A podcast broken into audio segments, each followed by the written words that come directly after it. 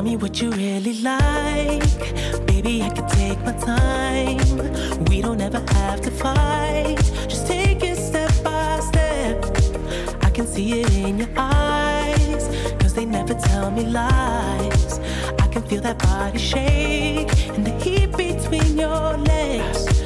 You've been scared of love and what it did to you. You don't have to run, I know what you've been through. Just a simple touch and it can set you free. We don't have to rush when you're alone with me. I feel it coming, I feel it coming, babe. I feel it coming, I feel it coming, babe.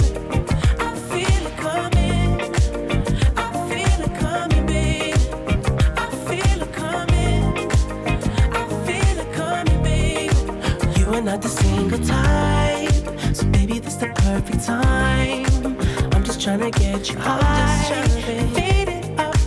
Touch. You don't need a lonely night, so baby I can make it right. You just gotta let me try to give you what you want. You've been scared of love and what it did to you. You don't have to run, I know what you've been through. Just a simple touch and it can set you free. We don't have to run.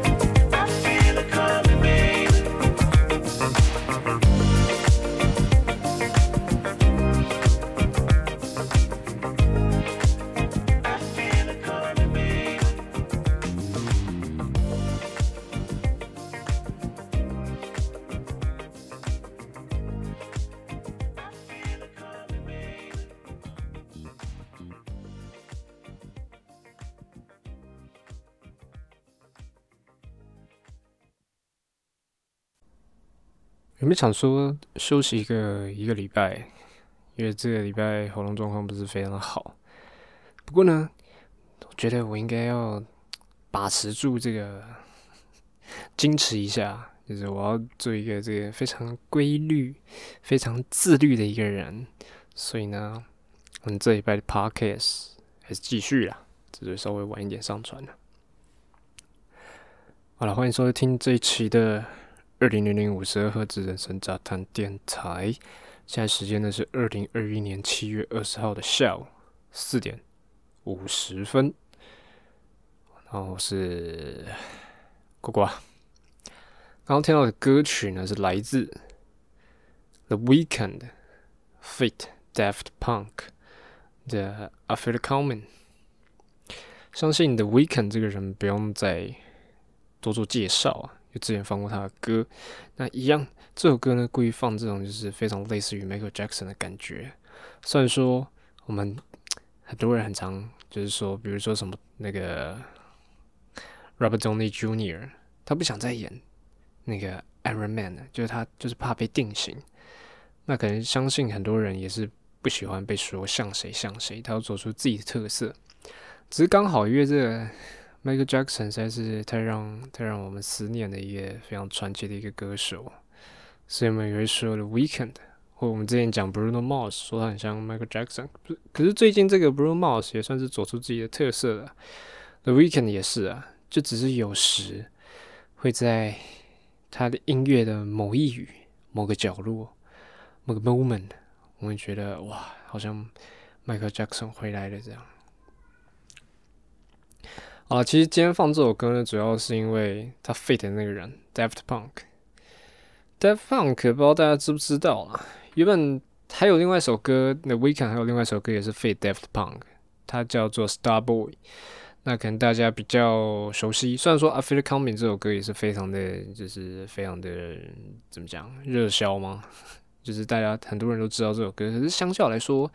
我觉得它的知名度会比《Starboy》还来得低一点。那我就是放《I Feel It Coming》这首歌。不过像我刚刚讲的，就是我主要还是要来带出这个 Daft Punk 这个团体啊，电音团体啊。那为什么我想这个特别讲他们，是因为这个最近这个 Daft Punk 他们也是这个解散啦，也是蛮可惜的。那怎么讲呢？要怎么让大家去认识 Daft Punk 呢？大家可以听到这个 I Feel It Coming 后面，你有听到很多合成器的这些声音。他们相较于说其他这些电音团体，他们更喜欢用这种合成器这种方式来制作音乐。然后 Daft Punk 他们最特别就是他们表演的时候，就出现在任何公开场合，他们很常会戴那种很炫炮的头盔，就是那种怎么讲，很像那种 Star Wars 里面会出现的东西啊 ，Daft Punk 嘛，对不对？他们这种感觉就会让我们觉得很 Cyberpunk 的感觉，对，就他们自己的造型非常的有种前卫吗？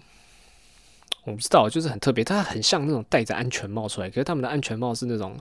很金属的那种感觉，你知道吗？好啦，如果大家有兴趣也可以去查一下。那他们比较有名的一首歌叫做《Get Lucky》，跟那个 Pharrell Williams， 就是不知道大家知不知道，就是跟那个艾迪达真有联名的 NMD 的那个飞董，可以吧？大家应该了解，大家应该认识这个人。那大家也可以去听听看那个《Get Lucky》这首歌啊。这首歌呢，也是有为他们就是得到了很多奖啊，像是格莱美奖啊，什么最佳流行组合表演这种，就是非常不错啊。大家可以去听一下他们的歌呢，大部分呢都是比较我怎么讲，比较 funk 的那种，就是用一些比较老的 funk 的音乐，然后把它重新混音成电音，这样还不错，推荐给大家。那其实在最近呢，我这个被交付了一个实验工作，其实也不算实验工作啊，这个工作要怎么讲？感觉讲工作好像是妈妈出去赚钱，其实不是啊，因为毕竟我妈是保姆嘛，对不对？都在家里带小孩，所以这个家务事呢也会就是跟着就是也是大部分就是他来做嘛。那他最近叫我去浇花，我想说啊，算了，对不对？就是对不对？你都虽然说是家里工作赚钱，你可能 maybe 有比较多可以 maybe 这种放松偷玩的时间，我不知道啦。但是这个随着来家务事也是顶在他身上，因为我看大部分如果都是这种爸妈都是这种在外工作，这种平常在家里，如果是寒暑假家里只有小孩在家呢，可能这个家务事也是由小孩来做啊，所以这个我想说帮忙浇个花也是不错的这样。那我浇花是在我家顶楼哦，那其实这个，因为我家这个位置呢是在这个要怎么讲，杨梅的边缘，就是比较靠北这边，比较接近平镇这里。然后再加上呢，我们这个不知道大家知不知道，这个桃园是属于这个台地的地形哦。那这个台地呢又分属这个湖口台地，然后伯公岗台地、平镇台地、中立台地，还有桃园台地啊，就这几个台地组合而成啊。那分别我刚刚的顺序就是由南向北这样念下来。那这个先来讲一下这个桃园的这个地形哦，它原本是由这个大汉溪冲击的一个这个平原哦，然后之后呢，就是因为原本台北是属于一个大家知道是台北湖嘛，那在地形隆起之后，这个大汉溪呢也是被这个淡水河这个整个截走，所以在这个桃园这个地方呢，其实是没有大河有这个出海的，所以桃园其实是缺少这个溪水的，所以才这么多池塘嘛。那有池塘除了是因为没有河的原因之外，就是地下水也不丰沛。那在这个大汉溪被截走之后，就是这个板块也是一起隆起啊，随着台北盆地也是一起这样隆起的这样。那隆起的顺序就像我刚刚讲，就是由南向北隆起，所以由这个高度来看呢，就是北部会比较高，讲错，南部会比较高，就是南部的它的高度就是由湖口、伯公岗、平镇、中立、桃园这样子一整个地建下来。那我家刚好是在这个，你也知道，伯公岗台地紧连的就是平镇台地嘛。那这个我家不是在伯公岗台地上，但是在伯公岗台地正要下降去平镇台地的那个山脚那边呢、啊。所以呢，其实我家的地势可以算比较高，然后再加上我家是在那种这个街道的尾端哦，所以呢，我家的旁边其实是没有比我更高的建物，所以当我在这个顶楼交画的时候，放眼望去呢，哇，就可以看到一整个非常非常这个辽阔的视野。其实我每在交画的时候在想，因为我望过去啊，往北那边望过去啊，比较右前方那边。那应该我不知道是什么方位，比较右前方那边可以看到比较高的山，那边应该是大溪一带，往那边看去可能就拉拉山、中央山脉一带。那往比较左边那边望去呢，啊，可能就是比较接近台北三峡那一带，内山就比较低。那其实在如果天气状况比较良好、空气品质比较好的时候，望去你可以看到更远方会有更高的山，只是它颜色更淡。那种感觉有点像是，怎么讲？有点像是那种非常虚幻的感觉，觉得它好像距离我很遥远，可是有一种要怎么讲？有点这种神仙居住在那边的感觉啊。其实这有点像这种古人望远啊，古人就是晚上啊，对不对？看星星就会想象那个星星月亮上住了谁，想象我可以到那边会有怎样的光景。那其实对于我来说呢，也有这种憧憬。我看到那些高山，看到那些若有似无存在的地方，我都很想要去这样一探究竟。所以上礼拜这个假日啊，刚好我老爸跟我说他想要出去绕绕，那我就提议说，那不如我们去这个拉拉山一带晃晃啊。不过这个出去的时候其实是骑一台机车啊，那我当然是给我老爸载嘛。其实已经很久没有给人载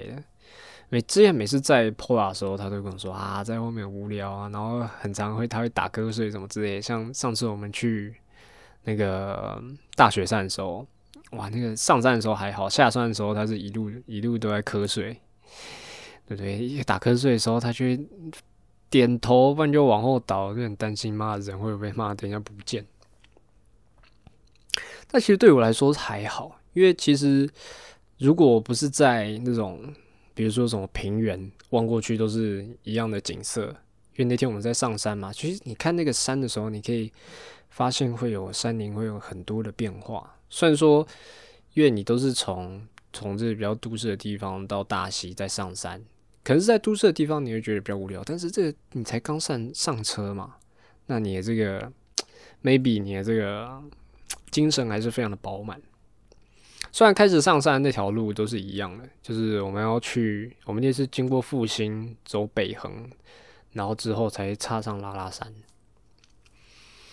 那其实那一天其实最后没有上去拉拉山，我们只到了巴陵，然后我们就下山了，就是在北横跟要去拉拉山的那个岔路那边，我们就下山了。因为其实这个，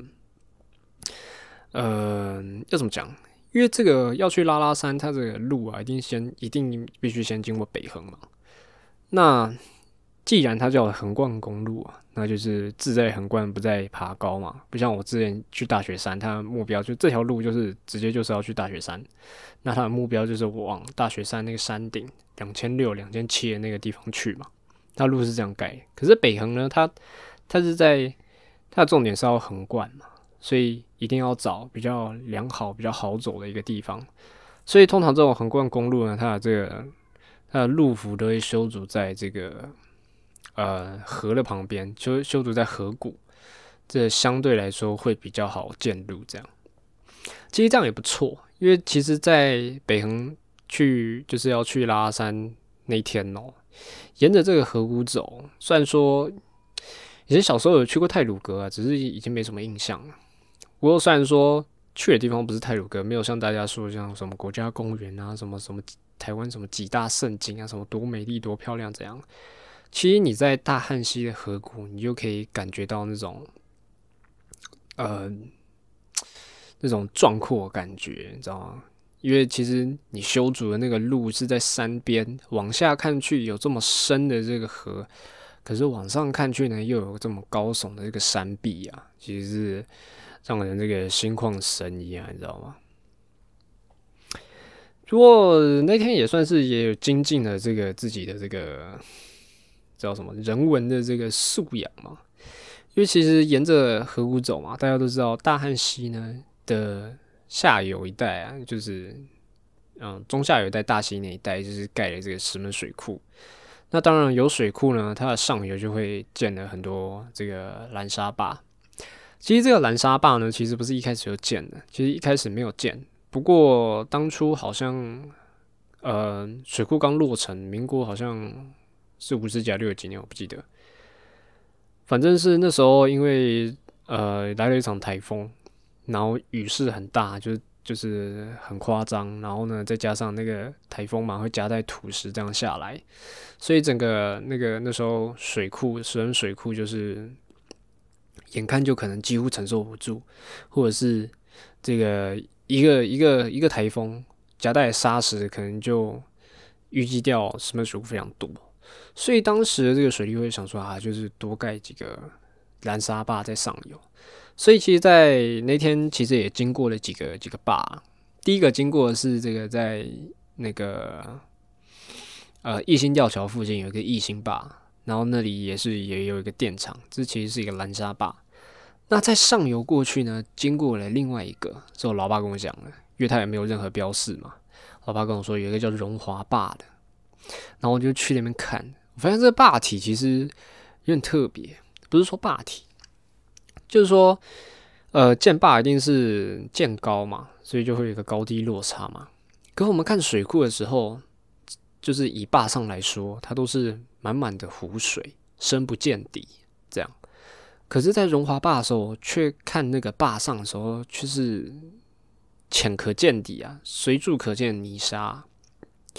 然后我就继续往上游走，然后看到了一个标示牌啊，它的标示牌看起来非常老旧，就是都是那种好像。就是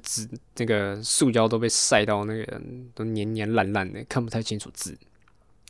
所以我在瞧了一个特别角度，我就看到说啊，这个龙华坝呢，这个现在几乎已经没有功能了。虽然说它是拦沙坝，拦沙坝的功能就是说拦沙嘛，可是它这个拦沙坝呢，它的这个淤积的的程度已经到了差不多 95%， 因为等于说这个吧几乎是没用嘛。其实当初那时候我没有想那么多，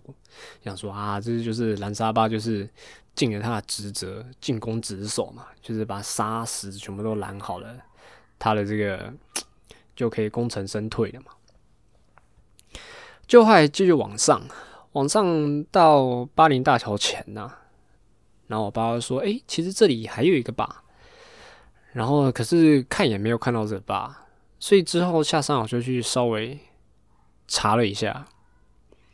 我发现其实在这个巴陵大桥，就是它稍微下游一处还有一个坝叫巴陵坝，可是这个坝呢已经是完全没有功用了。这个坝在2007年的时候就是已经溃坝了。不知道大家听到溃坝感觉是什么？我听到这溃坝其实听起来其实还蛮这个触目惊心的，你知道吗？因为它是台湾唯一一座，虽然它不是什么水坝，它只是单纯一个拦沙坝，可是毕竟这个几十公尺的一个拦沙坝居然溃堤，它是整个溃堤水泥整个爆裂，你知道吗？所以就会让我思考，会不会台湾其他的水库也会面临这种溃堤、溃坝这种窘境，你知道吗？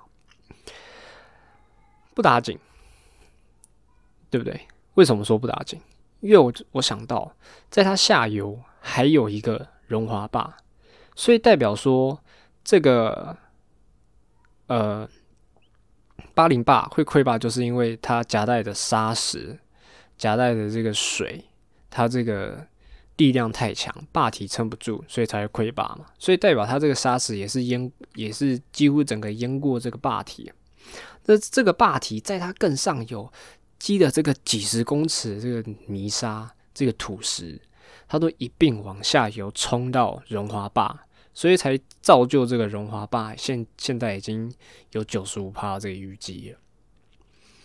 而且更大的问题是因为荣华坝它在的这个河谷特别深，这个清淤不变，所以荣华坝是几乎没办法用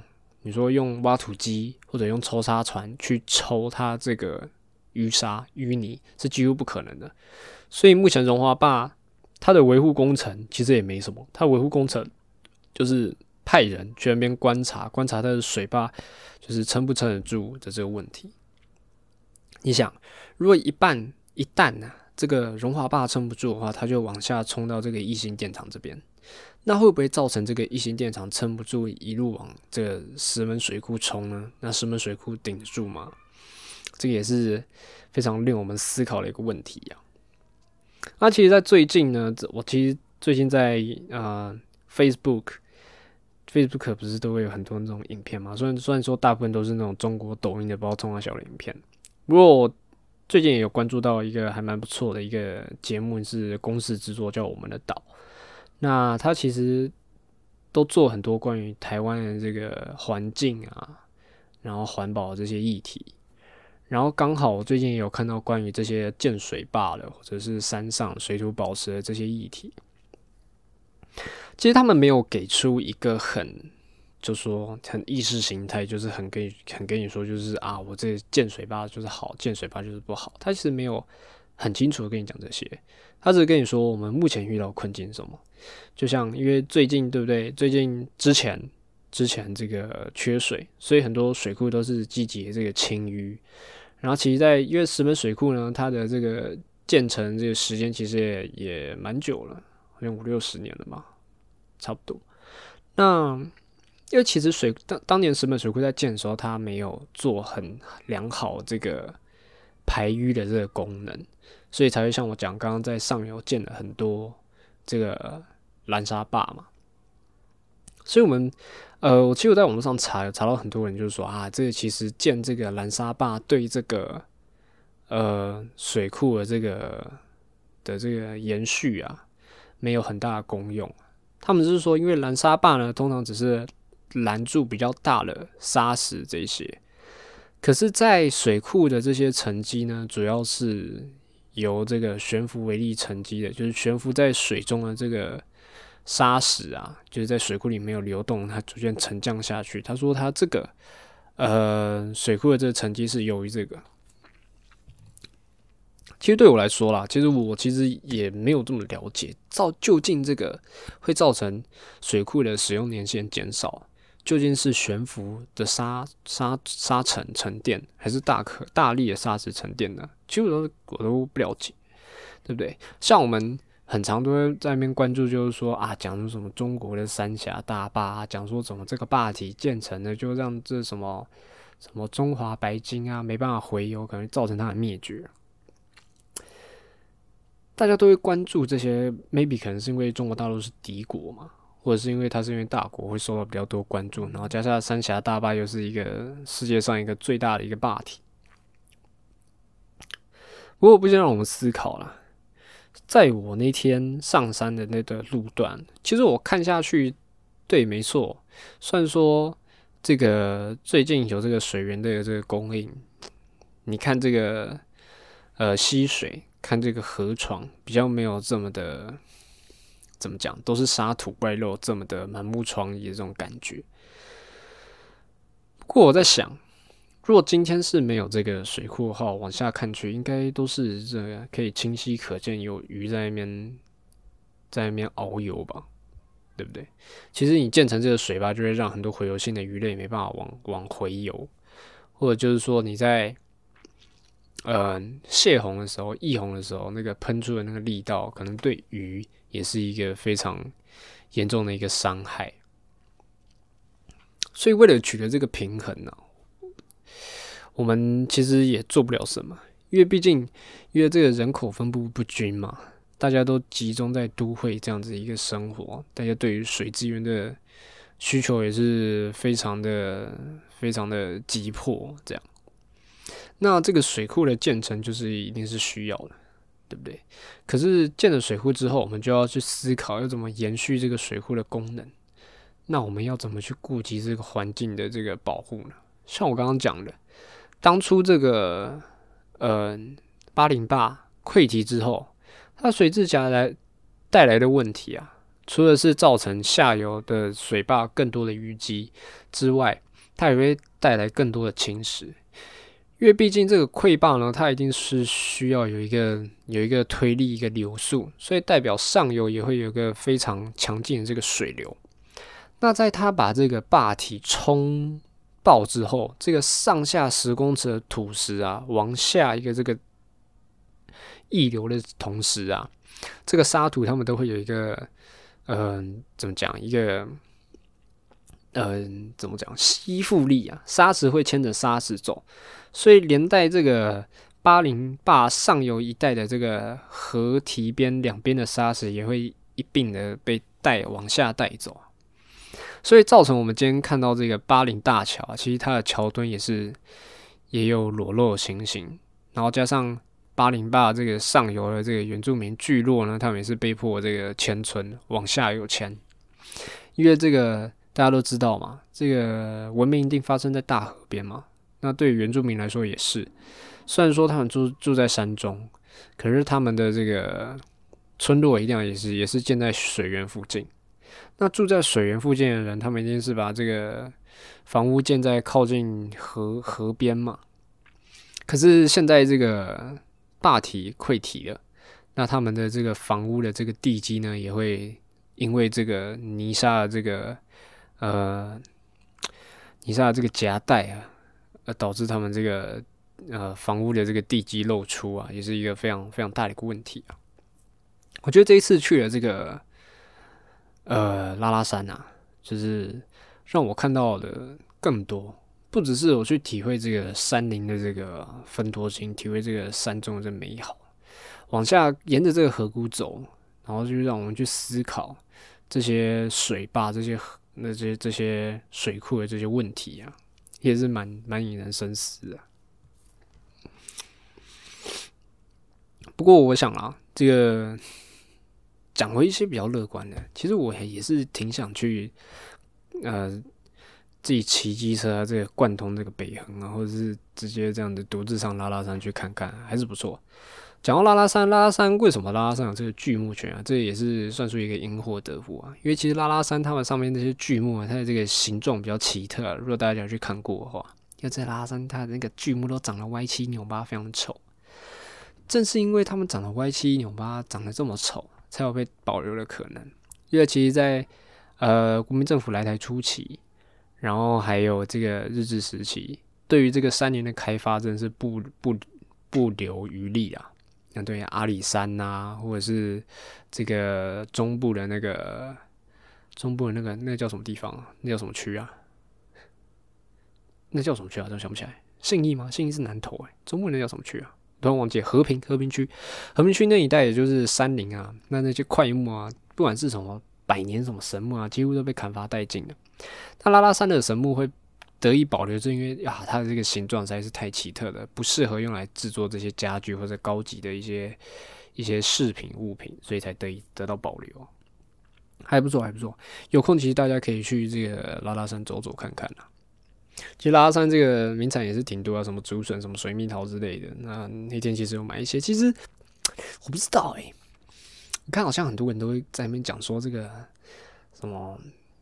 这些水蜜桃啊、竹笋啊，很多都不是什么拉拉山原产的，我不知道。因为其实这个你要讲啊，这个水土保持啊，其实在这个桃园这个深圳水库这一带，其实也是做得非常的差。因为这个高山啊，都拿去种什么拉拉山啊，种水蜜桃啊，种竹笋这一些。所以导致这个山地间这个水土保持很差。好在其实没有像那些什么中部一带那些什么武陵农场啊，或者是清境农场那些的，对不对？至少我们种的这些还是果树啊。如果你这些种的是什么高山蔬菜的话，这个水土保持的会更差，对环境的这个破坏更大，对不对？其实这些东西其实也很难遏制啊，对不对？这个你要对不对？我们要兼顾民生，盖水库，要兼顾水土保持，然后又要兼顾这个人民的这个生活这个经济，你不得不让他种这些东西。政府要怎么扶持他们这个转型呢？这也是一个非常值得深思的一个议题啊。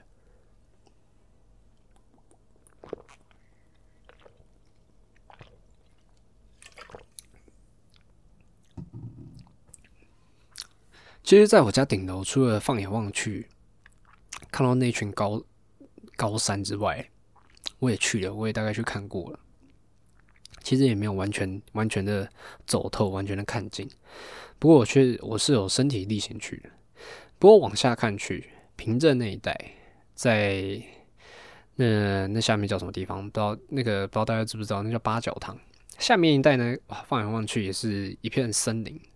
其实也不是完全到森林啊，只是你由上往下看因为你知道树啊，那个我们在平地都是那种阔叶林嘛，所以那个其实 maybe 只有很少棵树，可是因为那个树的那个什么，那怎么讲？它枝条伸得非常的长，所以看过去也是非常的茂密啊。其实我也非常好奇这个下面这一带啊，到底是什么地方？看下去一片翠绿嘛，然后呢，偶尔会看到几口池塘这样。所以在上周，为了身体力行下去那个地方看看啊。其实那个地方不是没有去过，其实去过。以前国中的时候，国中的时候，没有什么其他的交通工具，都骑着脚踏车，就是在家里一带骑着脚踏车到处乱晃。那上礼拜呢，身体力行啊，上礼拜没有骑脚踏车，我直接靠我的双脚徒步在下面那边奔跑，其实还不错。不过，他的那个我跑的那个地方，他也有那个规划成这个自行车步道。那一样，他这个自行车步道呢，也是一样沿着这个河边修筑了。那这个河呢，其实是叫老街溪，不知道大家知不知道？就是中壢呢有一条很臭的河，就是老街溪。那我这个平镇埔心这一带，就是老街溪属于比较上游的这个地方了。其实沿着那个河边跑，其实我也感觉到一种非常奇特的感觉。我们说大河啊，我们现在看到河到底长怎样？我们下那个河想到这个淡水河、基隆河这些比较有名的，我们看过去都是这些河堤、水泥这些，对不对？那我其实这真的是它这个自然最原始的样貌吗？其实不是嘛。那其实我看那老街溪河岸看去也是这些水泥、这些河堤。其实我不知道这些水泥河堤，也许是像台北，它这个河堤盖那么高，就是害怕它会这个有这个泛滥的问题。那其实河堤盖的都是为了它的这个功能啊，或者是减少它的这个侵蚀。就像这个，不知道大家知不知道这个社子岛？社子岛因为以前啊，最近有一个台风啊，就是台风很强，然后呢，造成海水倒灌，导致这个社子岛这个严重的这个严重淹水啊。所以政府为了要解决这个问题呢，他们就说啊，这个一定是因为这个基隆河太过蜿蜒，所以就把基隆河截弯取直。然后为了要改善这个大台北这个淹水这个问题，那不过连带带来呢，就是这个社子岛啊，它这个沿岸都建了非常高的河堤，就有点像是用一个水泥的这个围墙啊，把这个社子岛的居民都这个围了起来。然后也是因为这个害怕这个淹水这个缘由啊，然后害怕会造成就是有其他更多建设的损失，所以也对这个社子岛设计一些这个禁建的这个法令，就他们的房屋不得改建。那其实这也是一个衍生出了一个很大的问题啊，就是这个社子岛呢，他们这些居民，大家也知道，人都会这个繁衍生息嘛，对不对？因为再加上他们那时候的年代是正处于台湾经济比较起飞，所以一户人家可能生很多个。如果今天只有2个人好了，他们生了3个孩子，那这3个孩子他们可能会继续分支继续生，那一个家庭里面的人就会越来越多。可是在社子岛呢，他们没办法把家里改建，那就代表越来越多的人就只能聚集在这么小这样的有限的房子里面。那房子如果年限到，我们都是说房子差不多 maybe 50年70年就需要就是改建嘛，因为这个水泥可能会有老化、漏水、皲裂这个问题。那对于他们来说，他的房子也不能这个修理，所以这个社子岛也是一个蛮大的问题。社子岛问题我们以后再讨论。之前有看到一个真的不错的这个讨论这个社子岛问题的一些资料，那之后收集好再跟大家来这个讨论一下。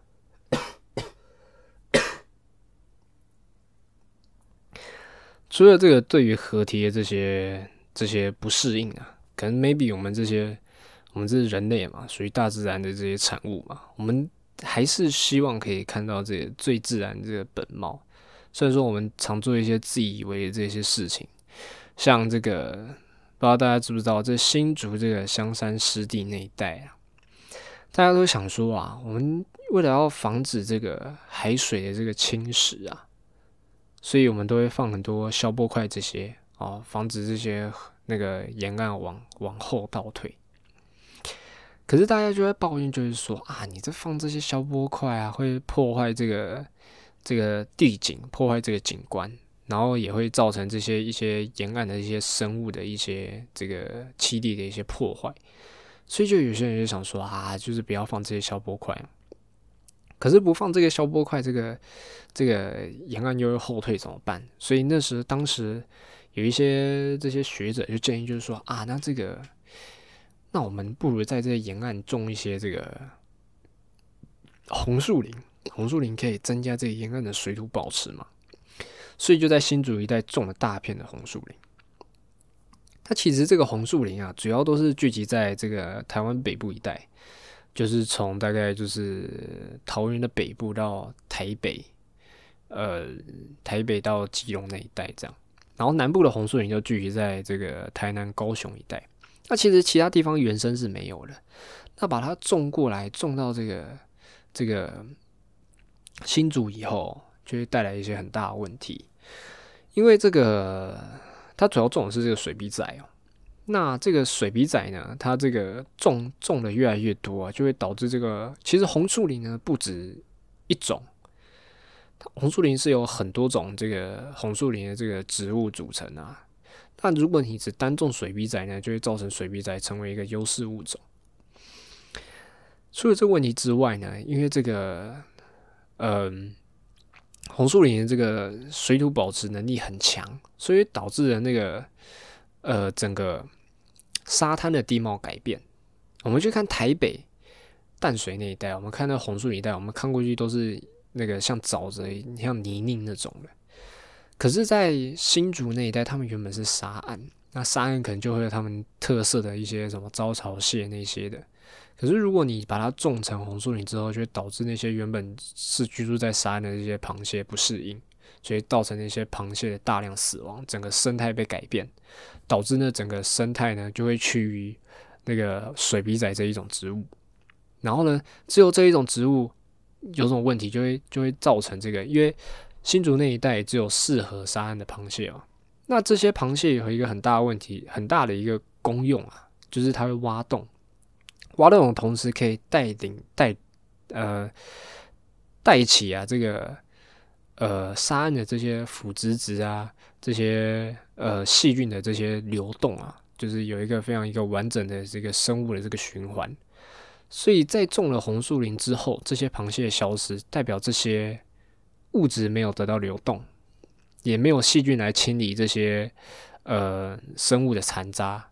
就会使得这个红树林边啊，就会有一股啊这个腐臭味。而且新竹那个沿岸一带啊，也有很多的这个工厂，所以因为这个红树林的水土保持能力很强，所以它的那些工厂排出来的那些污水啊，或者是脏污啊，或者是垃圾啊，都会被这个红树林给卡住这样。所以我们讲，这很常人类啊会因为这些自以为聪明啊，对不对？我们想说啊，自以为聪明，不要放这个消波块，我们用一些生物工法，我们把一些不属于那个地带的生物，然后那边种植之后，也会引发一些很大的问题。对不对？虽然说他们都原生于台湾，可是我们把北台湾的东西拿去比较中台湾的地方种植，这也是相对于那个当地来说，也是一个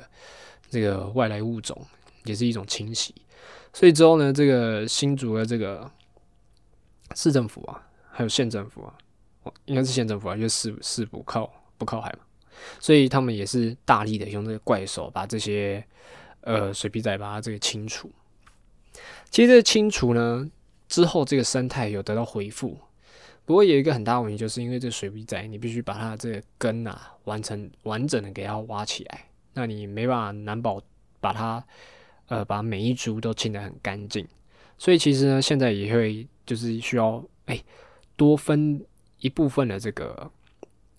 经费啊，去请人定期去维护。定期去查看还有没有这些水笔仔这个复苏就是要用人力的方式把它砍掉。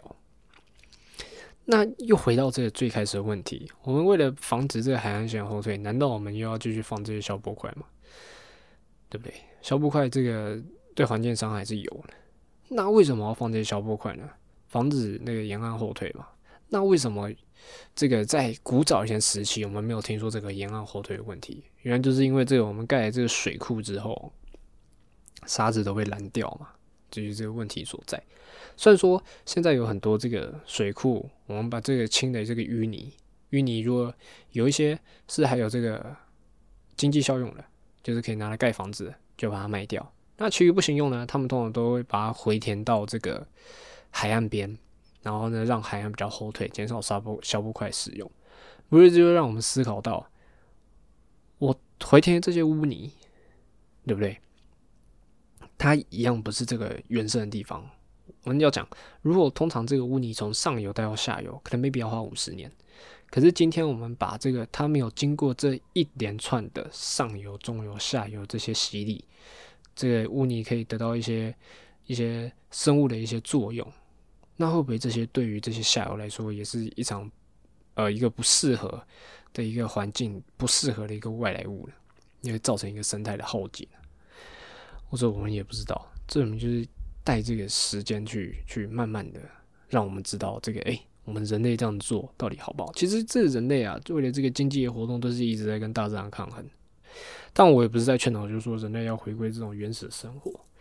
对不对？就面对现在的这样的这个生活，这样子非常经济、非常繁荣，想要买就在都市生活，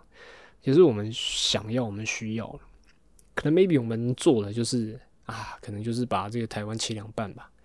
就是哪边呢该发展都市就给它发展都市，也不是说尽量破坏，尽量就是在这个两边做一个平衡。那另外一半呢，就是让它这个让它维持自然，维持原本的这个面貌。可是当然是很难，因为台湾每个地方都有人嘛，你也不可能让每个人都可以迁到都会嘛，对不对？就像钉子户一样，他可能会有各种理由，或者是各种这个情怀，想要留在那个地方。那他留在那个地方，可能他为他这生活可能会造成一些环境的破坏。那我们到底要如何处于这个平衡呢？这也是一个可以留给各位这个思考的一个这个问题啊。然后回到这个，我去在这个我家下方一带那个森林那个漫步啊。其实，在森林漫步有一带啊，它那些地方非常臭，好像是有人在养猪吧。然后我们也看到，也可以看到很多工厂。那我们也想到一个问题，就像我之前讲的，对于淡水河、基隆河，我们其实很多民生用水都是直接排放到河流里面。台湾对于这些污水这些处理，其实没有非常这个完善，对不对？我们很多虽然说你要说这我就是排到下游，直接回到大海，我们没有去在中游或者上游，在水库那一带，我们要取水那个范围去排放这些污水或者家庭废水。可是这些废水回到大海之中，然后经过一个生物的循环，对不对？那些在大海里面的生物可能接受这些脏物的污染，然后大鱼吃小鱼，然后更大的鱼再吃大鱼，然后最后再回到人类。或者你说这些东西经过这个水循环、碳循环或者是氮循环，最终还是回到我们人类身上嘛？你看我们人类身上组成的这些元素，碳、氮、水、蛋白质这些其他这些东西都是来自于自然啊，这些东西最终还是回归到我们身上。我们如何对于这个自然跟这个大地啊，这个大地之母处于一个平衡呢？这是非常值得我们思考的一个议题啊。其实从我家再回到我家，我跑完那个地方呢，可以想说，这个我从我家望过去的这个山，还有往下望过去的这个田、这个森林，都去过了。不过我刚刚都是在说我家左侧这一带，右左侧这一带往下看就是地势比较低嘛。但其实往右侧一带比较往南那边看去呢，其实隐约也可以看到一点点的山，一点点。不是非常的清楚，是在天气非常好的时候，也许是因为右边的这个建筑比较高，也许是因为另外一个地方更远了。那我说的地方就是这个新竹一带，新竹这个湖口、关西那一带啊。其实，在这个我家这个浇花这个地点啊，浇花的时候，除了浇花之外呢，还有就是陪伴我家这抓了一只新的一只乌龟，上礼拜才抓回来吧。那去哪抓呢？就像我刚刚讲的，就是去关西一带抓的。为什么在关西一带抓呢？就像之前我讲过，因为这个我老爸非常喜欢这个抓鱼，养一些小动物啊，然后也是结交一些朋友。那刚好这个我爸朋友上礼拜就说他抓到一只乌龟。然后呢，想要不知道怎么办，因为这我老爸他朋友啊，就他家里面是有在这个打麻将赌博的啊，养乌龟不太好啊，因为这些他们比较迷信的这种人就是说乌龟这也是不好的象征啊，代表共孤啊，所以不能在家里养啦，所以就是要给我老爸养。如果大家想到关西会想到什么？仙草嘛。还是有没有关系？没关系呢？不知道大家知不知道那种小朋友梗，就是说没关系啦的那个关系。干算了，听不懂就算了。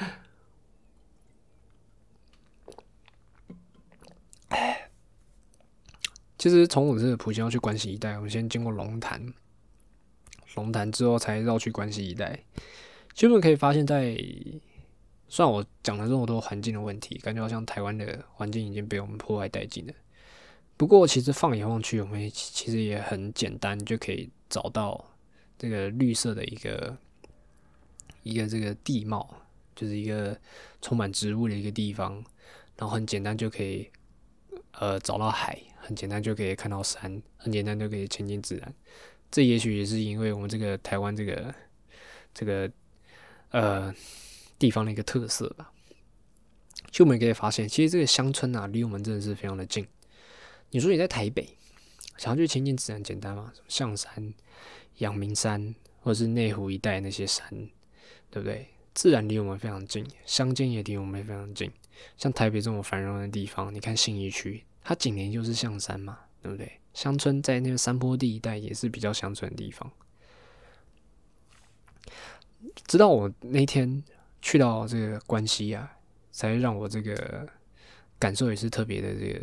这个深刻。从我家到关西，如果快的话，差不多半个多小时就可以到了。你知道关西一带都是属于这个比较山区的这个地方嘛？那你开车开到这种比较山林的一带，它不像我刚刚讲的拉拉山那一带，哇，都是崇高峻岭啊，然后那种都是那种大河谷切割啊，我们能走的地方有限。但我们到了关西，却是那种比较乡间小路的感觉。我们在车上，在那些乡间小路，在那边穿梭。我说的乡间小路，不是像那种放眼望去都是那种田的那种平原，是属于我们这种比较客家人居住的这个地方，比较丘陵的这个山林间哦。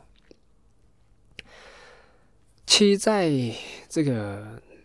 路过这个途中哦，跟在山林，在跟那种在拉拉山、高山那种心旷神怡的感觉特别不一样。拉拉山那种高山是一种，怎么讲？一种心灵超脱、神仙轻飘飘的那种感觉。不过在丘陵一带的乡间的那种穿梭，却是一种，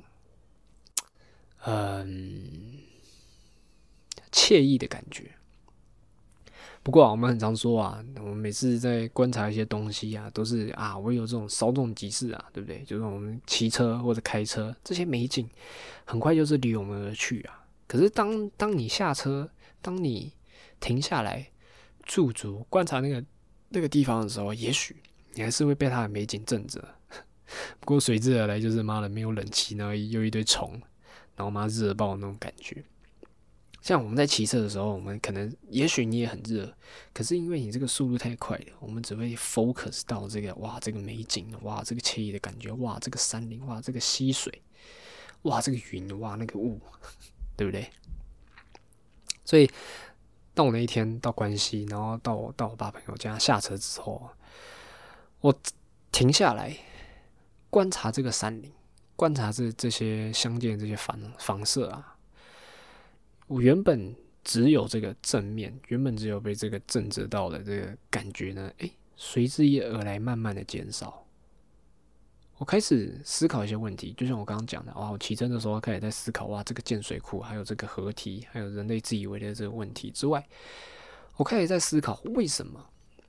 我们很常提到乡下，很多提到乡间的时候，我们都会觉得这个地方就是可能比较贫穷。maybe 我爸他朋友那些他们不贫穷，但我爸那朋友其实蛮有钱的。可是我们看过去，他的那些房舍都是充满我们台湾台式美学的建筑，就是铁皮屋啦。我想为什么在乡间呢？我们不可以把房子盖得漂亮一点？就像我们讲那些欧洲，妈的那些山里面妈的都盖城堡，都盖别墅。为什么我们在台湾的乡间就是盖那个妈的铁皮屋啊，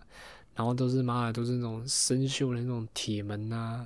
然后那种妈电线杆啊，电线全部都烂烂的啊，然后呢电线可能妈在到家里什么都乱牵什么之类的啊，然后呢地板都是什么可能水泥而已啊，或者这种泥土啊。我在想可能是因为这个政府啊，他们都把这些余力发展在城市上，都没有被它拿到这个乡间，对不对？我们这个人造的这个物品啊，跟人类这个开发的这个怎么讲？开发的这个地点模式啊，其实在乡间应该也可以跟自然应该很好的融合啊。应该说乡间因为发展可以让自然发展的好，也许就是因为人少。那在这些少少的人，他们也许啊可以把房子盖漂亮一点嘛，那为什么一定要盖这些铁皮屋，充满这个台式美学呢？我是不知道啊。不过这种乡间农作的这种感觉其实还不错的。那天跟着我爸在他朋友这个菜园里面稍微这些看看，发现哇，这些看木瓜、看茄子、看辣椒、看我们平常吃的什么大陆妹、A 菜、地瓜叶这些，哇靠，这些我从来没看过。我发现哇，原来这个菜长这样，哇，原来木瓜是这样子攀藤，哇，原来这个他们家还有种这个百香果，原来百香果也是攀藤植物哦。然后因为我们那天其实有采一些百香果，那它百香果其实旁边还长了几颗仙人掌，我原本还以为原来百香果是仙人掌，其实不是啊，只是因为百香果跟仙人掌同时长在一起，这是属于这个都市小孩的悲哀，对不对？其实我觉得相对来说，我自己没有这么的都市，因为其实我家放眼望去，还是可以看到很多自然的这些美景，这是属于我比较幸运的地方。我放远可以看到高山，我往下可以看到一片树林。对不对？然后呢，想去海边呢，泳岸渔港也算近嘛，所以对我来说，自然跟我来说也是非常的亲近的。不知道大家对于这个自然有没有这种憧憬呢？然后回到我们去关西真正的目的，主要就是为了抓那个乌龟。其实我们那时候抓乌龟的时候，我们原本是以为它是台湾蛇龟，你知道吗？蛇龟其实它是这个保育类的，所以基本上是不可以养啊，不过我们要去确认是不是嘛，我们也没有想养嘛，对不对？就是保育类也不敢养，因为可能会罚，可能是好像是5000到5万吧，还是50万，不知道。那其实蛇龟跟大家科普一下，蛇龟这个是一种香龟啊，不是那种女生房间的那种香龟哦，它的壳是可以完全盖起来。我们看一般的那种巴西龟、水龟，它躲起来的时候，缩起来，你可能还看得到它的手，可以看到它的尾巴，看得到它的头。那如果是香龟，它就会整个壳都是非常密封的盖起来，这就是香龟。那蛇龟是一种香龟啊，不过那天到我关系我们去看，发现这不是香龟，它其实是台湾一般的这比较常见的这斑龟。啊，斑龟是水龟，只要分别水龟跟陆龟很简单，就是水龟它有蹼。那陆龟就是没有蹼。那天啊，想说算说哇，这个是这个水龟是这个斑龟，它们比较常见的。那当然还是把它抓回家，因为毕竟如果放在我爸那朋友家，他也不能养。你要说可是你抓到了，它原本就是属于野生动物啊，干嘛硬要把它抓回家？还是可以把它野放嘛。不过最大问题就是因为那只乌龟是钓到的。它嘴巴里还含饵，还含钩子。其实我不太了解这个钓鱼啦，我不知道，好像钓鱼有一种方式，好像是不用，就是弄钩子，不会伤害到鱼的这个嘴巴或者消化道的，有吗？我不知道。所以我知道这个钓鱼的这些小知识的人可以跟我分享一下。所以那天我们就想说啊，先把它带回家，再想要怎么帮助它，因为其实你那个怎么讲，如鲠在喉嘛。一个钩子卡在这个乌龟的这个喉咙里面扎住，它也没办法吃东西。其实没有卡喉咙，就在嘴巴卡住，它也没办法吃东西。它最后这个钩子呢，是我爸爸弄出来的。听我爸讲了，他是用一个非常暴力的方式，就是用一个钳子夹住它的头，然后再用一个钳子夹住那个钩子，硬给它拽出来。把出来之后，我去稍微这个探望这只乌龟呀。这只乌龟蛮大的，它这个直径啊，应该差不多有这个差不多20公分啊，蛮大的一只乌龟啊，应该 maybe 也活了10几20几年了吧。我那时候去看它，我看起来蛮可怜的，因为这钩子硬是给它拔出，一定会有点受伤。反正它的这个嘴巴跟鼻子都有点流血，你想说啊，这也是让它稍微休息一下，也许就会恢复。就隔了3-4天，发现它这个嘴巴好了。可是它的鼻子呢，有点不太正常。然后乌龟有2个鼻孔嘛，跟我们人一样，它一边的鼻孔不通，然后开始流一些脓，然后呢还有一些血，想说这不对的。可是因为毕竟妈的我没什么钱，我不可能带他去看医生，如果要看医生我可能就跟我爸妈同意嘛，就他们出钱嘛，而且你要找会看乌龟的医生可能 maybe 也有点难，而且你知道吗，妈的动物有没有健保，可能看一次医生给一次药交好几千块，而且给药有一个问题，因为乌龟比较不亲人，加上它头会缩进去，你没办法强制喂它吃药。我想说再观察几天，又过了2-3天，发现没有流血了，可是它这个流鼻涕的问题还是有，我不知道那是鼻涕还是脓，反正就是橘橘黄黄的，然后就是在它一边的鼻孔，你用水给它冲掉了还是会有。然后再加上这乌龟呢，它都是这个好几天不进食的，就是不管把它放到水，你知道这个其实这个斑龟它是杂食性，就什么都吃，你给它把它放在水里面，这些水草也不吃，然后给它一些饲料红虫，它也不吃，所以最后就只能自己上网稍微搜寻一下，果然跟我想差不多，这应该是感冒或者是感染，我觉得感染或感冒都有可能，因为毕竟那时候它有伤口。然后再加上他之前所处的环境可能不太好，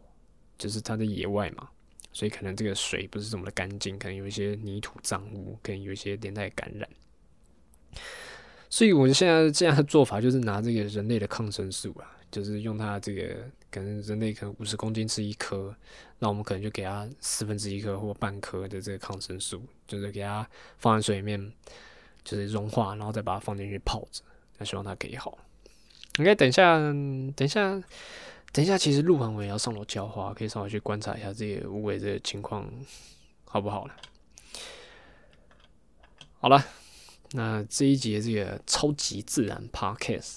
自然到爆，应该就是差不多到这边吧。啊，我想到，其实这个上礼拜就是去完这个拉拉山之后，然后隔天啊，我跟 Paula 又再去大溪一带。不过那天没有上山，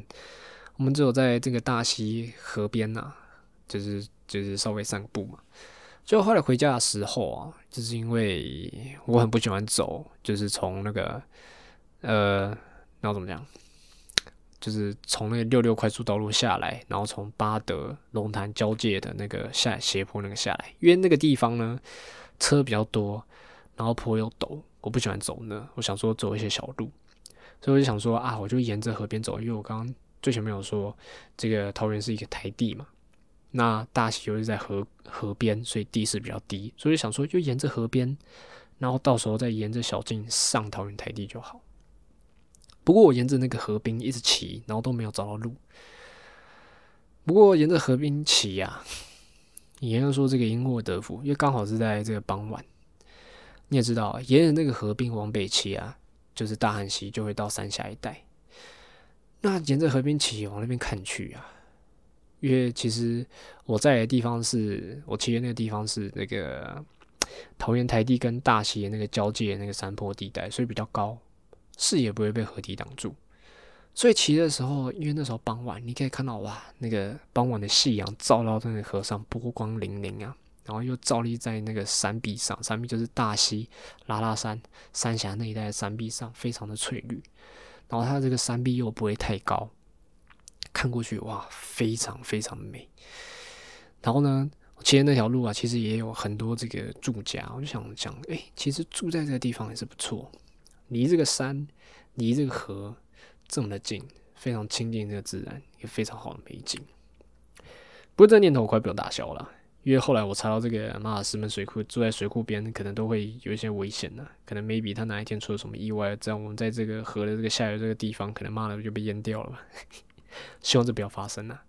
因为最近这个石门水库也盖了一个这个阿姆坪这个排淤的这个隧道，最近好像今年就可以启用了吧。然后好像隔几天又有台风来，希望它可以取到一个非常良好的一个功用啦。其实它这个防洪隧道啊，我后来去查，它的防洪隧道其实它挖了也就是很大，就是一个隧道嘛，就是可能 maybe 一个卡车也可以通过的那种大小。那它其实这个防淤防洪隧道啊，它的隧道呢这么大，主要是拿来排水的。那上面呢排淤呢，就是在上面架了2根软管，那这个软管呢就是接到我们这个抽沙船的这边，就是抽沙船抽完就是从这个隧道上面吊挂的那个软管啊，然后一路往下把它丢到那个下游的这个池子，然后再从这个池子把这个沙子做这些处理，就是可以卖的卖掉，然后不能卖的就拿到这个下游海边做这个回填的这个动作了。好了，那这期 podcast 就差不多到这边了，我赶紧上楼来这个浇花，然后顺便去看一下我们这只大乌龟啊鼻子状况好不好了。好了，那就这样了，那我们这个下回再见了，拜拜。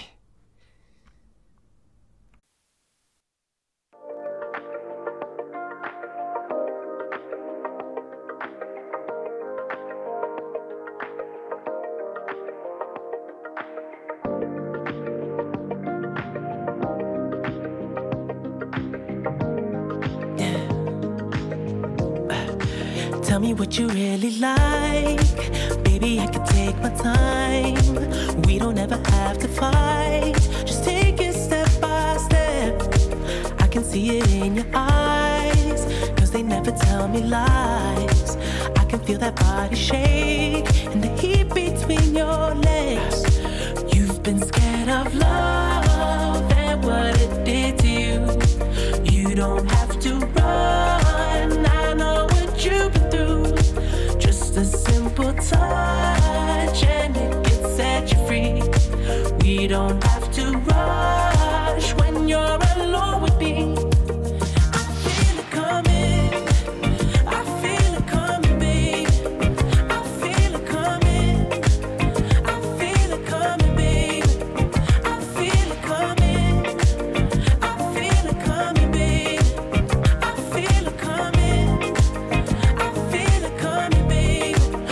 Not the single type, so baby this the perfect time. I'm just trying to get you high, faded off this touch. You don't need a lonely night, so baby I can make it right. You just gotta let me try to give you what you want. You've been scared of love and what it did to you. You don't have to run, I know what you've been through.